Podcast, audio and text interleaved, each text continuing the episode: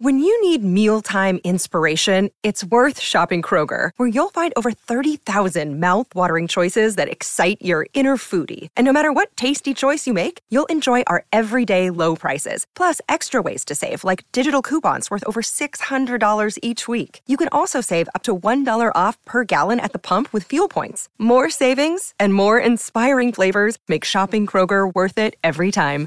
Kroger, fresh for everyone. Fuel restrictions apply. Another day is here, and you're ready for it. What to wear? Check. Breakfast, lunch, and dinner? Check. Planning for what's next and how to save for it? That's where Bank of America can help. For your financial to-dos, Bank of America has experts ready to help get you closer to your goals. Get started at one of our local financial centers or 24-7 in our mobile banking app. Find a location near you at bankofamerica.com slash talk to us. What would you like the power to do? Mobile banking requires downloading the app and is only available for select devices. Message and data rates may apply. Bank of America and a member FDIC. Well, um, congratulations, I first thing say, on a season three, because um, we've interviewed you right from season one, and season two, and it's brilliant that it's back again. I've only managed to see two of them, so I've got the others lined up, ready to go. Very, very slick. They look as fantastic as they did uh, this, the, the other two seasons. Um, what's different this time round? Have you moved it on? Uh, I know. I, th- I think we just we all felt a pressure coming back after this much time away to be more ambitious and to make sure we deliver because you know we could have just faded away and we did we you know we got the opportunity to come back and it's not worth coming back if you're not going to come back and be a a bigger better version of what you were. So i think on every level uh, we've tried to just raise the ambition of the show. So it looks like that the fight scenes which is sort of the key things particularly for for sort of our audience um, are full on furious and I mean, they they sort of taken it to another level. So think you definitely succeeded in in that regard. Yes. Yeah, I, I um, actually feel that way. I um, said to Brett, you know, Brett Brett Chan's our our, our stunt coordinator and our fight coordinator, and I think he was so heartbroken when we didn't come back that when we did come back, he was sort of like a horse out of the gate. He'd probably been thinking about fights for two years that he wanted to do. and, you know, we spent a lot of time just trying to cut down what he designed into you know something short enough to put in the show. We could have had hour long fights. Like he was just so excited to just bring it back. And i, think the fights are definitely uh, up another level. They definitely are. And if you wanted to do extras you could just uh, do an extended fight sequence. It's for folks like myself and our audience because well, you, you should get Brett to share with you. Brett Brett does very produced videos of all the um, previses of all the fights. Cool. So he's got a lot of stuff that never makes it onto the show, like tons of martial arts action. Mm-hmm. You guys should just do a feature on Brett. Mm-hmm. I'd love to. That would be a stunning thing, definitely. Yeah. And what what is Brett's background then? Is it JKD and sort of is that a question for you? I, I, believe I believe his large he he has a seventh degree black belt in Shotokan, if I'm not mistaken, which is oh. uh, you know, but he studied uh, Krav Maga, uh, um, Kung Fu, um, he, he, seems to speak very knowledgeably about Jeet Kune Do. I don't know what his exact experience with it is. Well, it, it all looks very good, gritty, and uh, and, and powerful, powerful stuff. This is for Shannon. So, with the limited notes your your, your father left, how do you how do you how how did you develop this sort of this season particularly? Was it just based on taking his philosophy and the powerful sort of messages within that and bringing that through? Um, is that what sort of drove drove um, his his vision? Well, I'll tell you, um, you know, the original treatment and my father's notes, they really they really are sort of the the soul of the show. They're they're they're the they create the tone and the energy and the perspective of the show. And then Jonathan and um uh, you know, help to build that out into a much bigger, um, more complex and beautiful um, world. But that original treatment, you know, always talked about the arc of the main character of Assam. And I think in this season, we're sort of seeing him have to decide whether he wants to be a true warrior or if he's going to just be a gangster and you know the, the all of the soul of that transformation and and of the struggle of all of our characters in this world are um, energetically within the Mhm. the treatment of my father's but you know the way in which and the just beautiful array of characters that we have and their complexities and their struggles are all things that Jonathan and and the and Evan and Josh and the other writers have done such a beautiful job of creating because you know the treatment was created in the 60s and 70s it was it, it was a time when episodic tv was very different than it is now and so um you know hats off to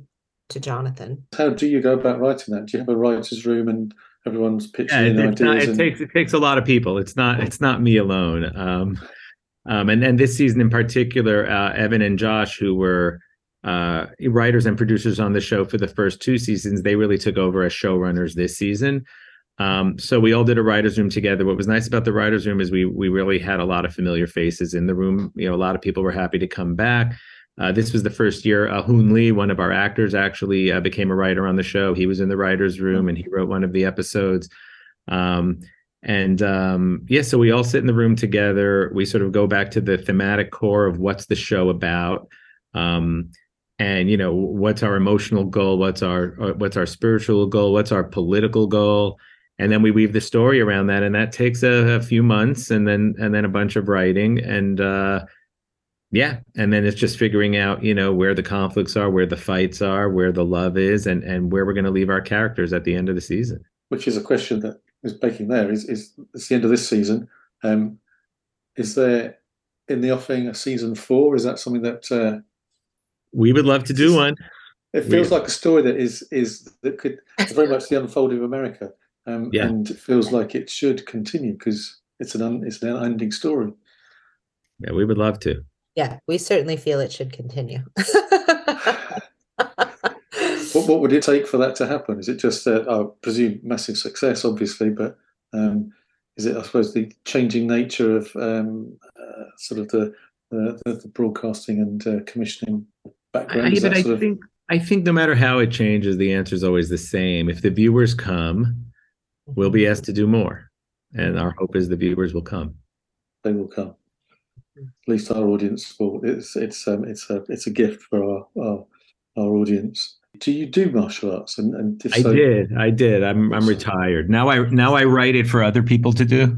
Um, I did from about the age of eleven to probably thirty, um, and uh, and then just life. I had to sort of make some choices about, you know, it was it was pretty clear I was never going to be that great, so um, I had to pick the stuff. The stuff I was writing or martial arts. I went with writing. Uh, so. but you have a black belt right Yeah, yeah, yeah. I was a degree black belt in kung fu, and and I did. Uh, I actually in college I actually taught. Uh, I taught to uh, sort of make some extra money. Um, but yeah, then life got in the way, and uh, yeah, my brain still thinks I could do it, but I'm sure that as soon as I did that, I there'd be a harsh, harsh wake up call. Yeah. But do you feel that informs your sense of how to write the story and how you um, write a conflict and how it's resolved and all that sort of thing? the story points I don't think are necessarily informed by uh by my martial arts training as much as by many decades of martial arts movie watching. Um, um, you know, there there are certain traditions uh, and tropes of of martial arts movies that we either celebrate or subvert, and and years of you know having watched you know Bruce Lee, Chuck Norris, Jean Claude Van Damme, um, you know Steven Seagal, everyone in between, uh, Scott Adkins, you know, just you know go down the list. Mark Dacascos, who we were lucky enough to to pull on for the show this year, you know, just that's definitely ingrained in everyone in the room is very well versed in that stuff. Well, you mentioned politics and that sort of thing. Is do you think this is a particularly relevant and resonant series, um, given what's happening right now in, in the world and that whole idea of um, conflict and racial tension? Is that particularly why it sort of strikes a chord? Do you think with an audience, as well as having all the action within it? Uh, for sure i mean i think it's sort of um and uh, uh, in some ways an, uh, you know a difficult um thing to realize that our show is reflecting current times in a lot of ways. Um you know we've this country has always had um some difficult immigration issues uh, issues of you know racism, xenophobia, th- that sort of thing. Um, certainly with the you know Asian hate that popped up during the pandemic. Um, that is something that was happening back in the 19th century, uh, very uh, prevalently. So, it's on. It's. Um, I think our show does inform uh, current times in a lot of ways and creates sort of a um, a, a a way of hopefully seeing the world through our characters' eyes and and understanding that their struggle to is to live the American dream is, you know, a struggle that everyone has. And I know that a lot of people said to me during the pandemic and during the real rise in Asian hate that our show was actually very uh, sort of uh, like a balm for their soul and and em- empowering in some ways to see our characters be such strong, complex, um, and confident um, ass kicking characters that that that it uh, it really helped them in a lot of ways. Take moving that on as well is is the the role of women uh, to mm-hmm. all the characters is huge sea change from back from the sixties and seventies. So sort of is that something you are particularly obviously you are. Um, so could you talk a bit about how you're celebrating the role of women? You know, for for me, whenever we would be in discussion about the characters and the scripts and reading the scripts, I always got my eye on the women characters and wanting to make sure that they're um strong complex you know um characters and and um not just you know uh uh damsels in distress or any of that sort of thing. And and i think that um, all the writers do an amazing job of making sure that the women um, are very strong characters with uh, great story arcs and and can be surprising in a lot of ways and really stand up for themselves which is you know obviously back in those times would have been really difficult but also many women are are doing all the time you know whether it's uh seen or celebrated and we definitely get to see and celebrate it on our show you know if the, the show is a bit anachronistic on purpose and if we could put gangsters in our uh, 1870s gangsters in armani suits we can make uh, women more powerful than maybe they were allowed to be back then you know? well, i think you do a fantastic job and i think it's a great sort of flagpole for, for a change and uh, and a, a light that's illuminating some dark things that shouldn't be. Um, and it's a good way to do it, which is partly what I think martial arts is all about, is changing people's philosophy, personality, and the way they are in the world. So, are you doing anything particular to celebrate um, Enter the uh, uh, Enter the Dragon? It's um, 50 years since 1973, um, and also your unfortunate passing of your father. So, is it something that you're going to look to tie anything to this, or is it just as a outside of Warrior? Is there something you're going to be doing?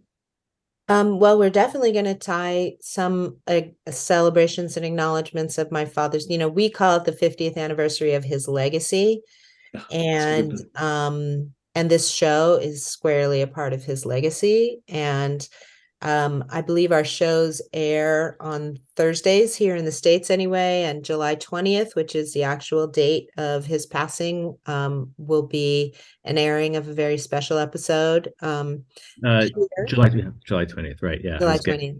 Yeah yeah yeah and um and and yes there are going to be many other celebrations both virtual and on social media you know on social media and in different ways um across a lot of our platforms so and the show also the, the show has done something uh uh, secret and surprising uh, that comes up uh, in an episode right around that that same date that is a special tribute to to the legacy of Bruce Lee. And is that why it's coming out on the 20th of July? That's a great, uh, we can call it a coincidence or a great cosmic uh, convergence, but yes. Cosmic convergence. I like that. Well, thank you very much. And I hope and look forward to season four. And uh, please keep on going.